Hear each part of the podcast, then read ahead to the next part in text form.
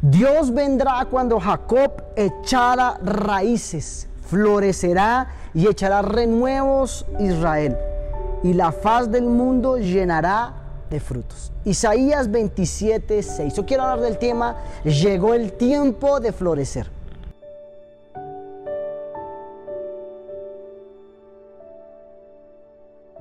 Cuando los creyentes sabemos usar las armas, a las armas espirituales, hay una protección directamente de parte de Dios. Definitivamente.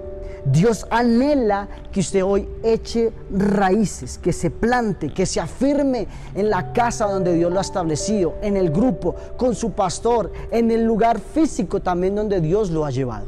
La Biblia dice que el justo florecerá como la palmera, crecerá como cedro en el Líbano, pero dice, plantados en la casa de Jehová, en los atros de, nuestro Dios florecerán. ¿Sabes? Ninguna palmera puede, dar fruto si primero no echa raíces. La clave está en echar raíces. Por muchos años nos hemos eh, ocupado más e interesado y quemado tiempo, por decirle así, a mostrar un fruto, una apariencia.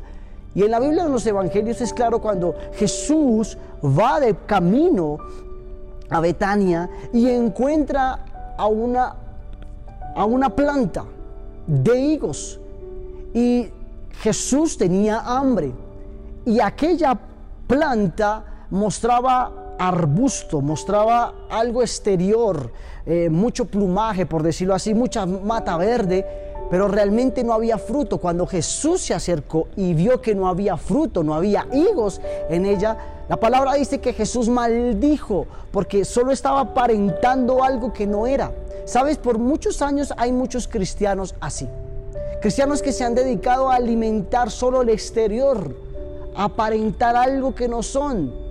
Y creemos que por orar o repetir ciertas cosas, por sabernos dos, tres versículos, estamos alineados con el propósito de Dios. Y creemos que eso es dar fruto.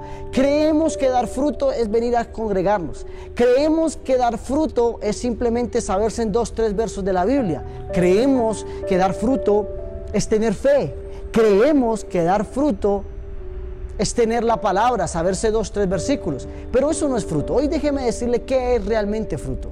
Fruto va más allá. Para poder dar fruto hay que estar plantado. Porque el fruto es la consecuencia de mucho tiempo estar anclado bajo tierra. ¿Y qué significa esto? Cuando echamos raíces nadie lo ve. Porque es un proceso interior hacia abajo. Pero Dios en lo privado en lo poco, en lo que nadie ve, va a traer una recompensa y cuando des fruto vas a ser exaltado y vas a ser reconocido. ¿Sabes? Jesús llegó a convertirse en una gran nación a través de las doce tribus. También los líderes cristianos desarrollarán al máximo su potencial a través de un correcto discipular de personas. Porque eso es dar fruto, multiplicarse en las personas, multiplicar el Evangelio. Hoy quiero animarte porque llegó el tiempo de dar fruto. Llegó el tiempo de florecer. Llegó el tiempo de extender, de extender el evangelio aquí en la tierra. Y tú pues puedes decir, pero yo no soy líder, yo no hago la visión, yo no tengo grupo, yo no predico el evangelio. Tú tienes algo que para algo que necesita otro. Tú puedes ganarte a tus amigos, a tus familiares. Es el tiempo de dar fruto. Fruto, fruto es poder hacer el nombre famoso de Jesús aquí en la tierra. ¿Qué tal si oramos para que hoy el Señor coloque ese sentido de evangelismo, ese sentido, esa carga, ese peso por predicar el Evangelio a los demás? Padre, te damos gracias hoy en este día, Señor. Señor, tócanos a todos, Señor, para ir y predicar el Evangelio. Este es un trabajo de todos, no de unos cuantos, Señor.